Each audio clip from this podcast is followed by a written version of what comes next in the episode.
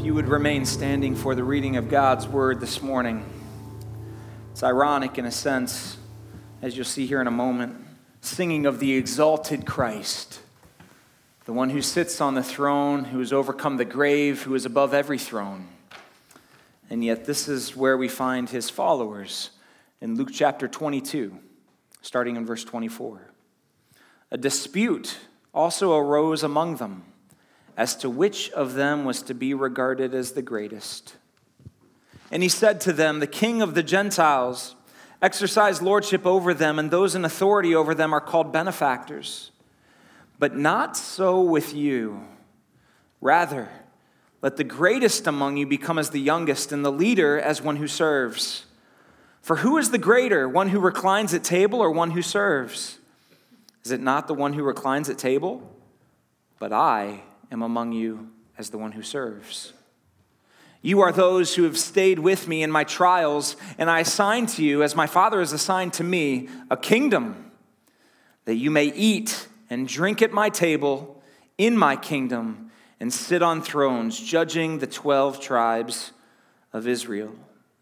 This is the word of the Lord. Before we dive into it together, would you take a moment and just ask the Holy Spirit to speak to your heart from His word this morning?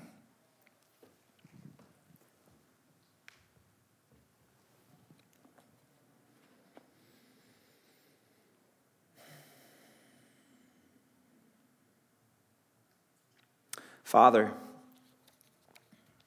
we're here today to hear from you.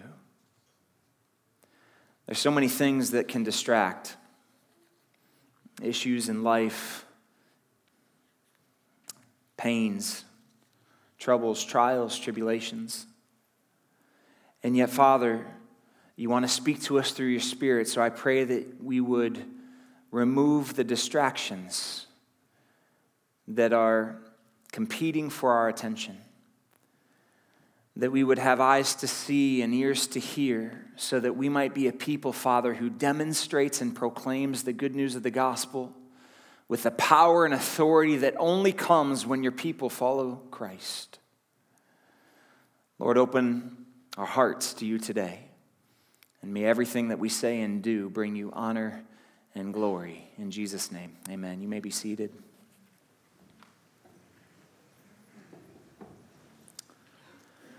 What does it mean to be great in the kingdom of God? What does it mean to be great in the kingdom of God? Our culture is consumed with the idea of greatness. We love to recognize and praise those who are outstanding and excellent. And everyone, I believe, in our church family, with the exception of our English sister Heather Cumming, our campus administrator, knows who the quarterback is for the New England Patriots. Who is it? Tom Brady. Okay, not all of you knew, most of you.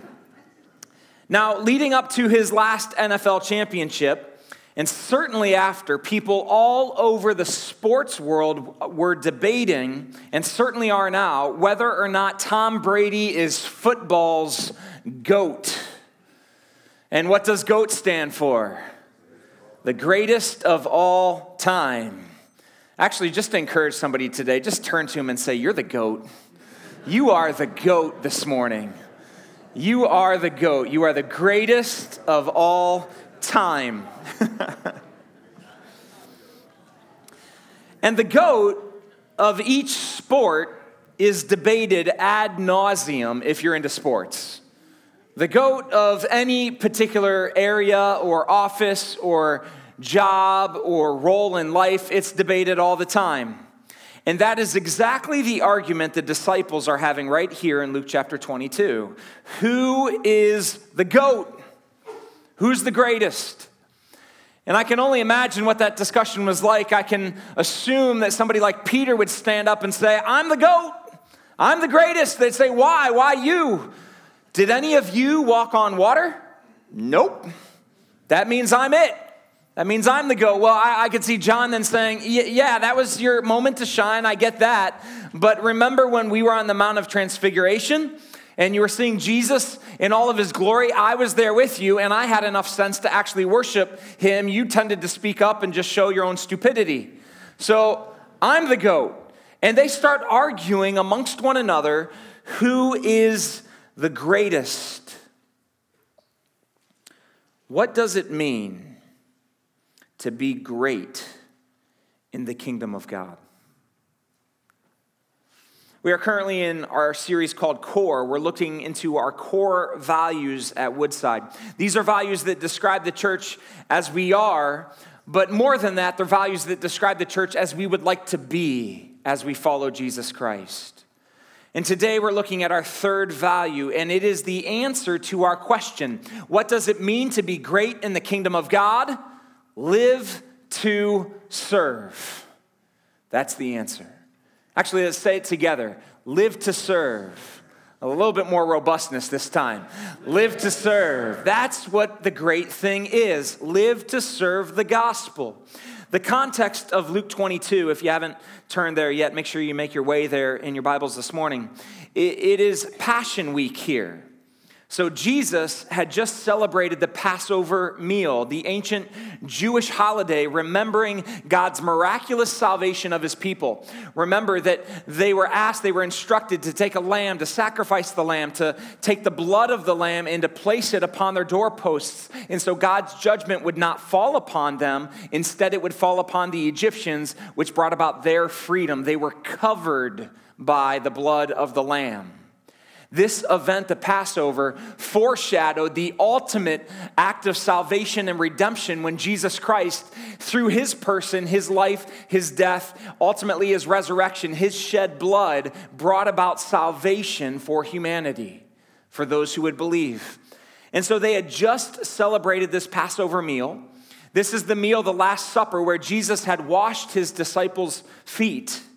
He had instituted communion even telling them through these symbols, this is about what's going to happen to me. They weren't quite getting it yet, but, but he was anticipating what was to come. And when you think about that context you, uh, context, you think about the one man, Judas, and Jesus served him alongside every other disciple. He got down on his knees, he washed his feet. All the while, Judas was harboring contentment and hatred for Jesus in his heart. Jesus knew this, and he still served him. He served his enemies. He served them all the way up to his last breath. Now, Jesus, God in flesh, is at least when I think about that moment, when I think about what he did at the Passover meal, what he did with Judas, even knowing what Judas was about to do, it reminds me that Jesus is much more merciful and gracious with us than we think. And yet he demonstrates here greatness. Every act, every word, everything Jesus did was to serve the Father, and by serving the Father, he served us. So in this passage, Jesus shows us that God's path to greatness is found in doing the small things, mundane things, overlooked things, forgotten things, not rewarded things of a servant. So while the disciples are playing the blame game, and they're trying to figure out which one of them was going to betray Jesus because he had told them that one of them would do so. An argument arises amongst them about who is the greatest. And this is where the story picks up. So, verse 24, we'll just read that one to begin. A dispute arose, also arose among them, as to which of them was to be regarded as the greatest. Now, that's a particular word. Pay close attention here, friends. The argument wasn't about who was the greatest it was about who was to be regarded as the greatest, as if opinions of other people will settle the matter, as if we can look at each other and know who's the best. It's like the person with the loudest voice, the biggest bank account, and the best stories. Well, that then settles it. They're the GOAT, they're the best, they're the greatest. This might sound like something that happens in junior high, but these were grown men Sometimes social media drives me nuts, and I really spend a, a much less time there than you might think because I talk about it all the time, but it just gives me such great preaching fodder. I mean, it's constantly giving me material because on it, it displays the raw depravity of human beings, all for you to read, see, and hear. And so I was looking last week, uh, and there was a Christian brother. He often posts about Jesus Christ. And while he's posting about Jesus Christ, there's other posts that really sometimes cause me to pause and question, and I get frustrated. Uh, the other day, this man who claims to follow Jesus Christ was posting about a business competitor. And the competitor tried to recruit some of his employees and was criticizing his company over text messaging. So they get into a little argument over text messaging, and then he ends up posting that argument on the text message. And in the argument, this follower of Jesus, basically in response to this guy who is criticizing him, says, Keep laughing. I make more in a year than you will make in your lifetime. Oh, that must be it. He's the goat, right? He's the greatest. Is it determined by such things? What is greatness in the kingdom of God? Few of us might not have the nerve to say things so abruptly and in such a public forum, but you've probably thought it, you've believed it, and you've demonstrated that same attitude through your posture with people. Because this is hardwired sometimes into our sin nature, friends, where we might not say it out loud, but we think to ourselves, you know what? I'm not doing that. Why? Because I deserve better.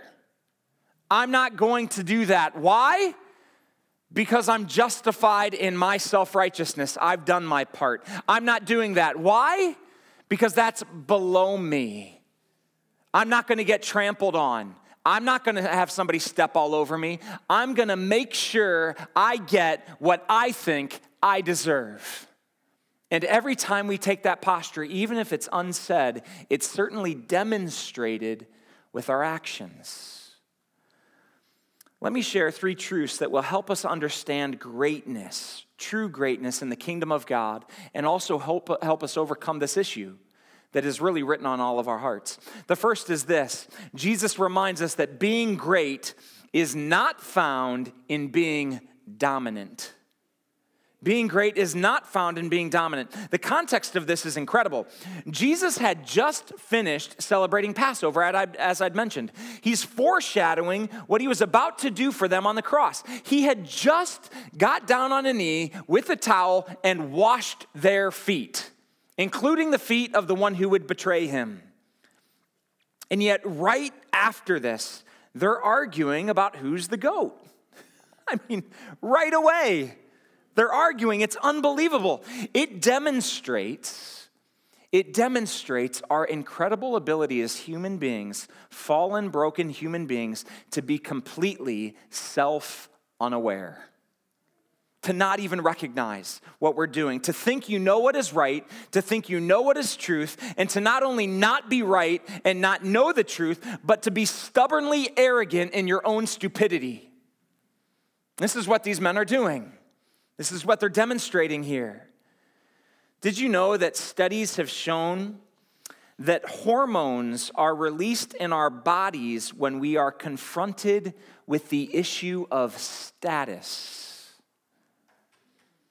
And when opportunities to move up confront us, those hormones get moving.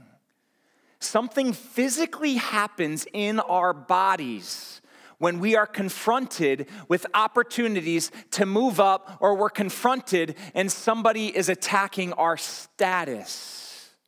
Something happens to us. It changes us. It's like it's it's been birthed in us. We've had it all along. We see it in our children and we never really rid ourselves of it and sometimes it just boils up in us. It still does.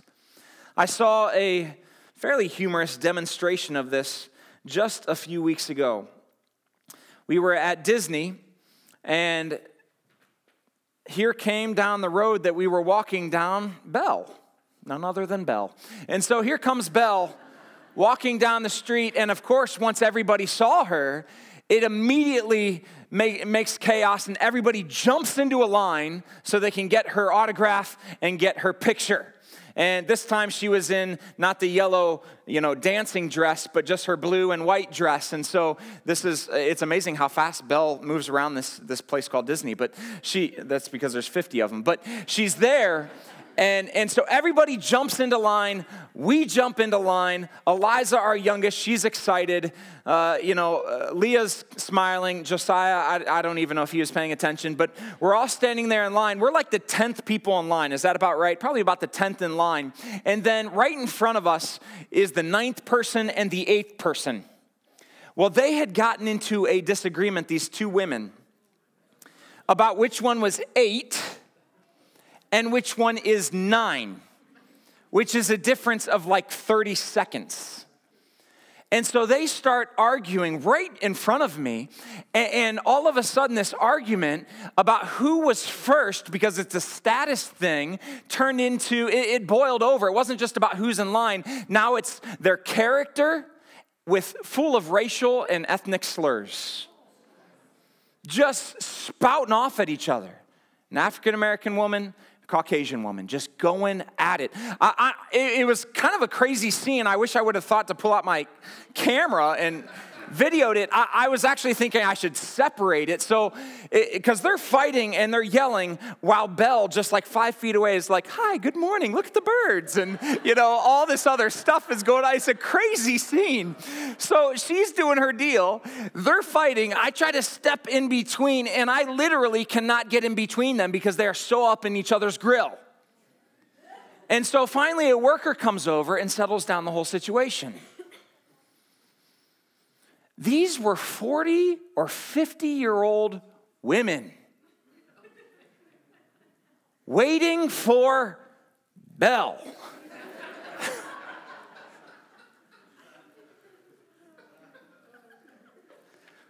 what is it about us that causes us to respond with such immaturity when our status is questioned? You see it in every every day you see this on the news. Demonstrations that turned into fights, that turn into arrests, people in a grocery store line, people debating something, people demonstrating for some cause, whatever it is. This is not a children's issue, friends. This is a human issue. Now, what do you think is happening? Let's go back to our context. What do you think is happening to the relationships of these men while they're arguing about who's the goat. Here's the point listen carefully. When we pursue definitions of greatness that are not consistent with Jesus' definition of greatness, we hurt each other. When you pursue definitions of greatness that are not consistent with Jesus' definition of greatness, you will hurt people. And that's what's happening here. So, what does Jesus do? Does he meet their arrogance, pride, self righteousness, and selfishness with a strong rebuke?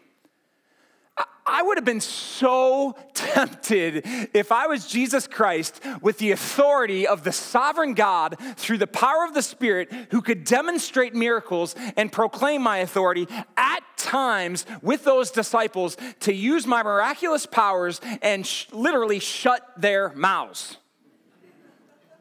Like I've wanted to do this in my home so many times. I mean, if I just could could wave a hand and and say, "Be quiet," and and people would just not be able to literally speak. There are times when I've been in, in counseling with people, brothers and sisters, where I, I literally wish I could do the same thing. Uh, Jesus, he had to be tempted just to do that, but what does he do? With all of this arrogance and this self righteousness and this pride that they're even unaware of. He gently teaches them. Isn't that fascinating? He doesn't yell. He is more merciful and gracious than we know, and infinitely more patient than we deserve. Verse 25, and he said to them, he tells them a story. The kings of the Gentiles exercise lordship over them, and those in authority over them are called benefactors. Jesus reminds them how the world works. He says, This is how the world works. They lord it over them. It means to exercise power over them. It, it, it, implies the tendency towards compulsion or oppression, which is inherent in all earthly power. And it's not just political power, it's any relationship. It's the illegitimate use of authority and power, it's domineering over others. And Jesus says, This is how the world works. And then Jesus says, These kings, this is how they mask it. They serve as benefactors. They go around and they do things for people. And as they're serving, they're saying, See, look how much I serve. But all the while, while they're serving, they're really just serving themselves, and it's just a facade to cover up their own selfishness. Jesus says that's how the world works. That's how they do things. See, having authority and power is not the issue, it's how it's being used. Jesus has ultimate authority and power. He has ultimate authority and power. At his name, every knee will bow, every tongue will confess. And yet, while he has the power of creation in his fingertips, how does he use that power to serve people? Not to domineer over them, to serve them. Did he only serve them because he got what he wanted? Well, if he would have gotten what he wanted out of the whole deal, we would have never had salvation available. Instead, while he was still being mistreated, misused, abused, he still served. Do you see yourself in these men? Do you hear this message maybe and immediately think of all the other people in your life that need to hear it? yeah, this is a good one. When's this going to be posted? I know just the person. They need to hear this. I, I, they, they, use that authority, and, and I see that in them. I see that selfishness instead of servitude. They claim Christ, but they live this other way. They need to hear this. And, and so we constantly kind of go there in our minds to those other names, those other faces. Let me just remind us all this morning, friends look inward first. Look inside your own heart. You can be loud obnoxious, controlling, and dominant. You can also be soft, quiet, manipulative, and dominant. It comes in all shapes and sizes. Do you think that getting what you want when you want it is going to end well for you when it comes to the kingdom of God? I'm going to be honest with you, I failed at this. I still fail at this. I fail at this with my wife. I fail at this sometimes with my children often. I fail at this with my friends. I failed at this. And when we pursue definitions of greatness that are not consistent with Jesus' definition of greatness, we hurt each other and destroy relationship. I'm grateful for the merciful, gracious patience of Jesus because he shows us a better way. And even if you're like, man, I feel like I've screwed this one up, just know he's still there. His grace is available to you. If you're his child, as we'll see here in a moment, he will continue to do his work in you. Here's the second truth that will help us understand what greatness is like in the kingdom of God. Look at verse 26. But not so with you.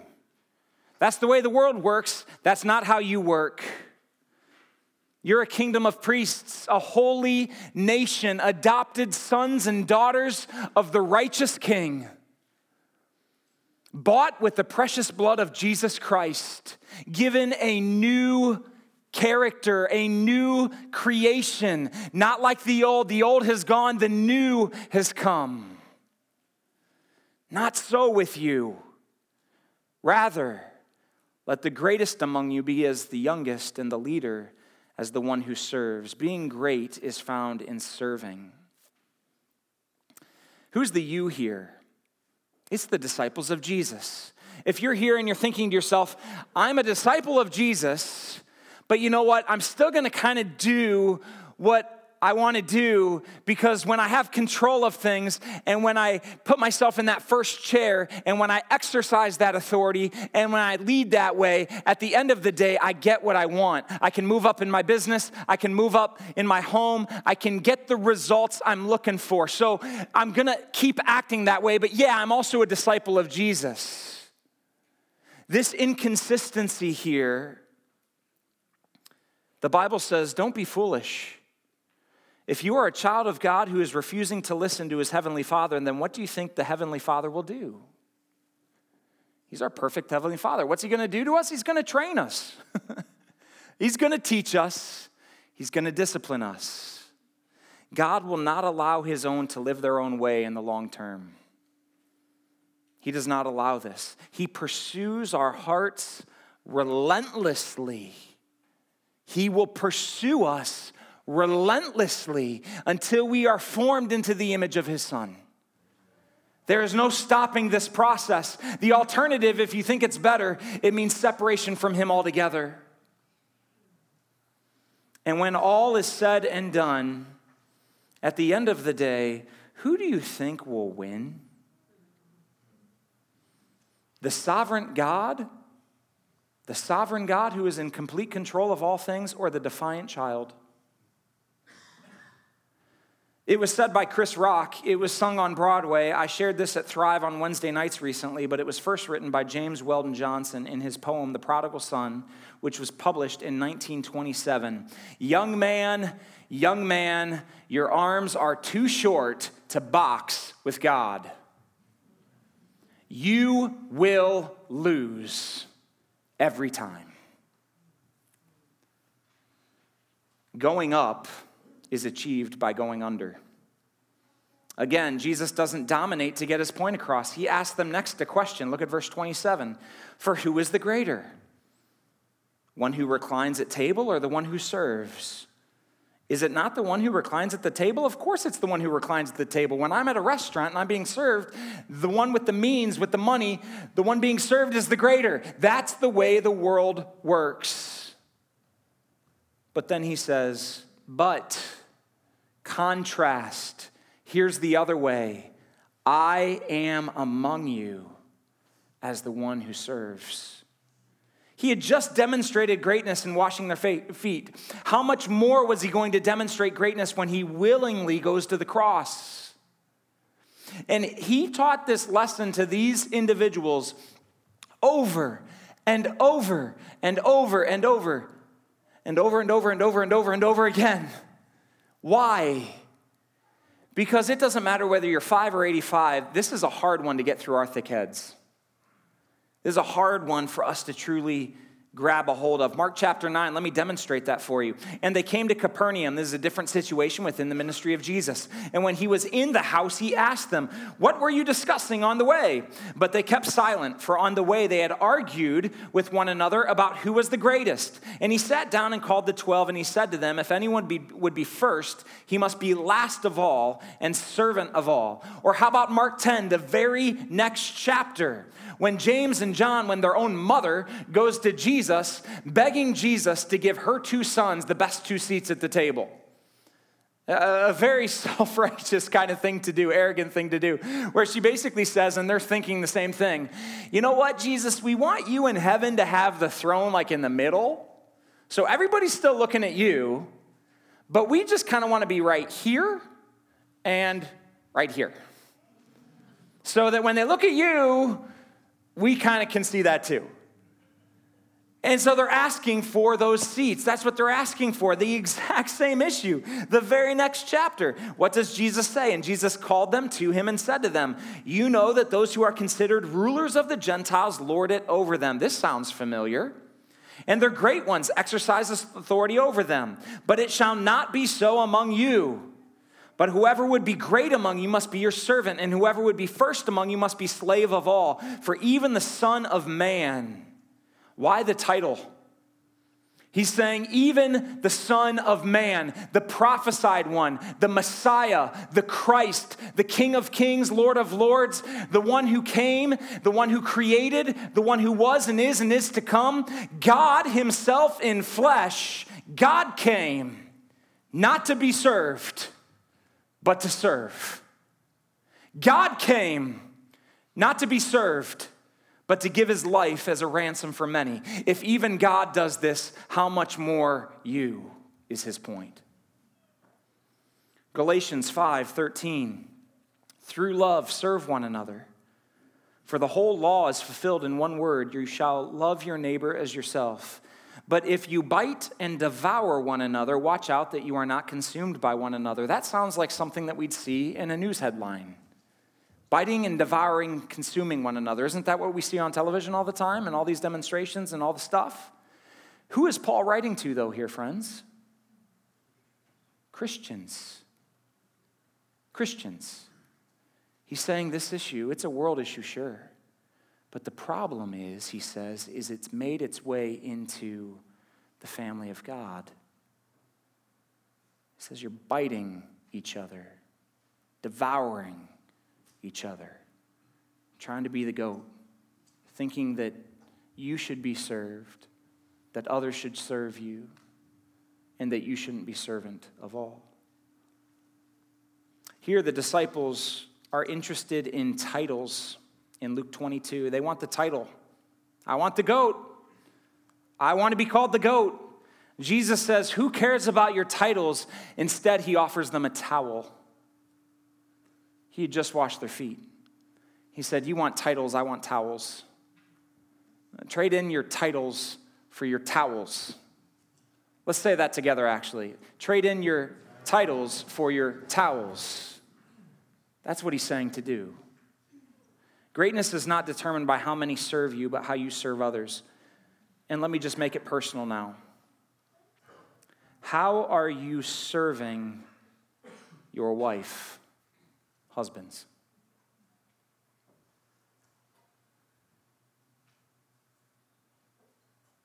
How are you serving your husbands, wives? How are you serving your kids? Your neighbors, your boss, your Judas, even your Judas, your enemy. I've noticed something fascinating over the years when couples come to me and they're about to be married. They usually say this thing they're involved in the church and they're serving, and then they say, you know what, we're going to step back from serving for a while because we're getting married, and we're really going to focus during this year of marriage on one another. We're really going to establish our marriage. We're just going to stare longingly into one another's eyes for 365 days. It's going to be glorious. Every shade, oh, you're so pretty. And just, just stare. And every night have a movie night. It's like a nonstop slumber party.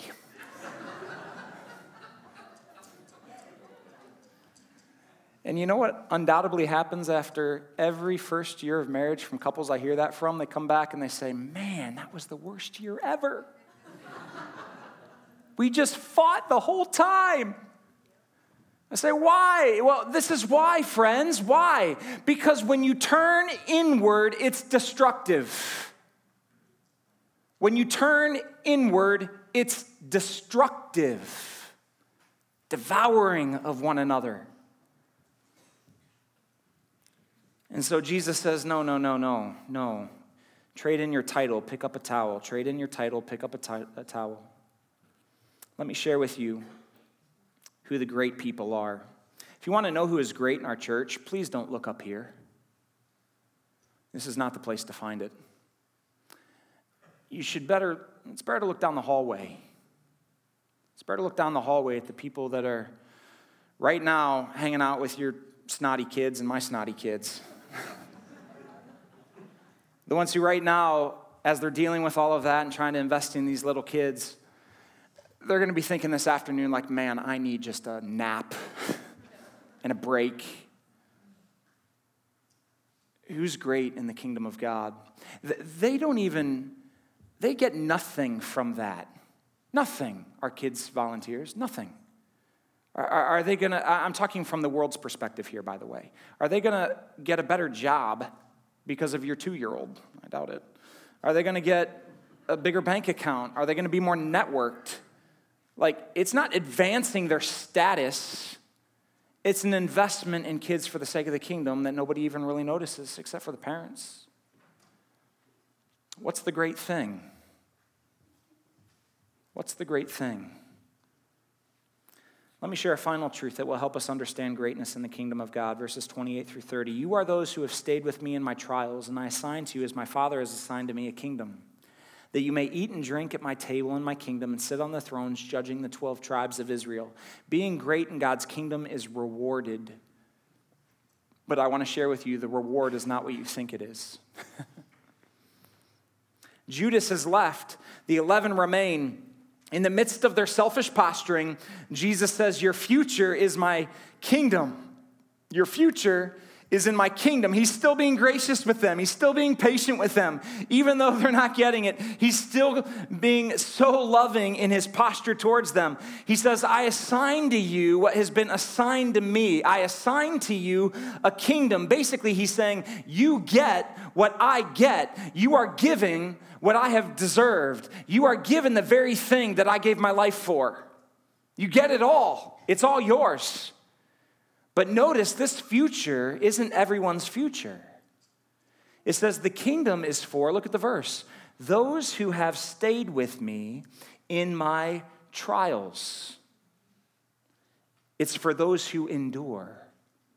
It's what the book of Revelation calls the ones who overcome by the blood of the Lamb, not by their own strength. Be very careful thinking that your faith does not require obedience. This is not some cheap grace that we find here, friends. Those who will inherit the kingdom of God are those who prove to be the disciples of Jesus through what? Through overcoming trials. That our obedience and our movement towards Christ proves the work of the Spirit in our lives.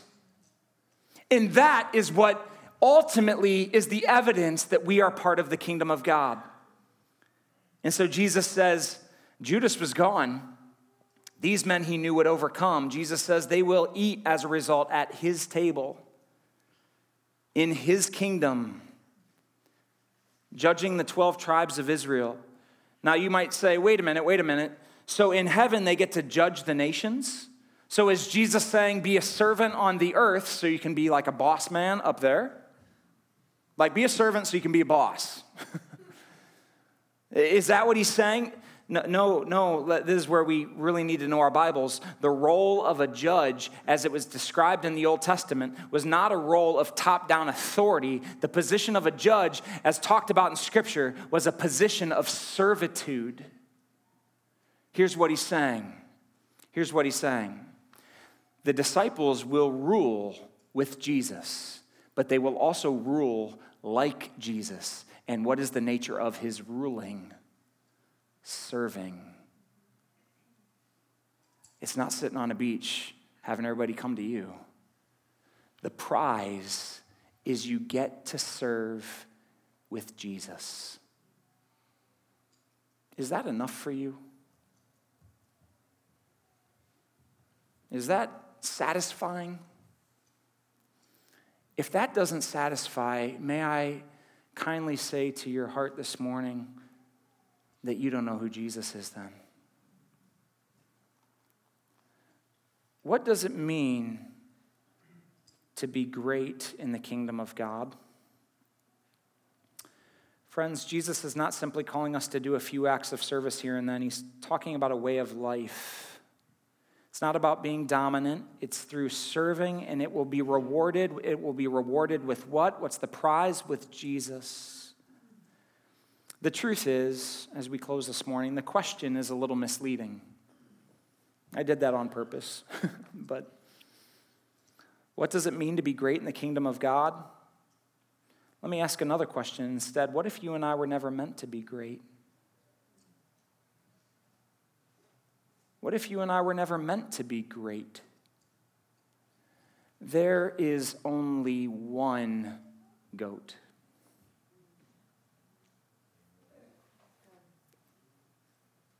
There's only one. His name is Jesus. He's the greatest of all time, and all the rest of us, we're just lucky to be with him through his grace. He's worth a life of service. He's the prize. The Son of Man is the prize. Is he worth it for you? Father God, thank you for this day. Thank you for your word. Father, as we think about this text, we do not want to be a church family that destroys one another because we're pursuing our own thoughts and definitions of what greatness really means. We pursue our comforts, we pursue our positions, we pursue and lead out of authority. When all the while you tell us over and over and over and over and over again in your word, don't live that way. Not you, not my own. That's not how my Father's kingdom works. Greatness is defined as servitude. Greatness, Father, you define it as servitude. May we be servants. Father, we don't want to be another church full of consumers, a church full of people who come and listen and enjoy, but do nothing. Father, we want to be a people that serve you with passion knowing that the prize is worth it, that serving your people, serving the gospel, serving your kingdom, it will one day be exposed to all of creation as the ultimate expression of your goodness, of your love. That is where we will experience life to the fullest. So, Father, I pray that we would drop our t- titles that we'd pick up our towels, that we'd drop our positions, and we'd lower our posture, that we would go down so that we could go up. And Father, I pray that we would demonstrate that first with each other, with our family here. And as we demonstrate it to one another, then we would demonstrate it to the world. And as we demonstrate your goodness to the world, for those who are being saved, they will look at us and say, How? I want in. Please help me. Jesus, save me. Ultimately, so we can proclaim your good news. We know we are weak in our flesh. We know that we still have those hormones that boil up, Father. We still have our tendencies. And so, Father, in our weakness, would you be our strength? When we try to do it ourselves, would your spirit intercede? Father, in our marriages, with our kids, at our workplaces, would you come and do a work? Would you show us first not to look at the person across from us, but to look in the mirror and serve, regardless of the response? Father, we know we're weak, but you are strong, and you are strong in us. And we're grateful that we will come to the end and get to say, now I get to serve with Jesus. He's worth it. In Jesus' name, amen.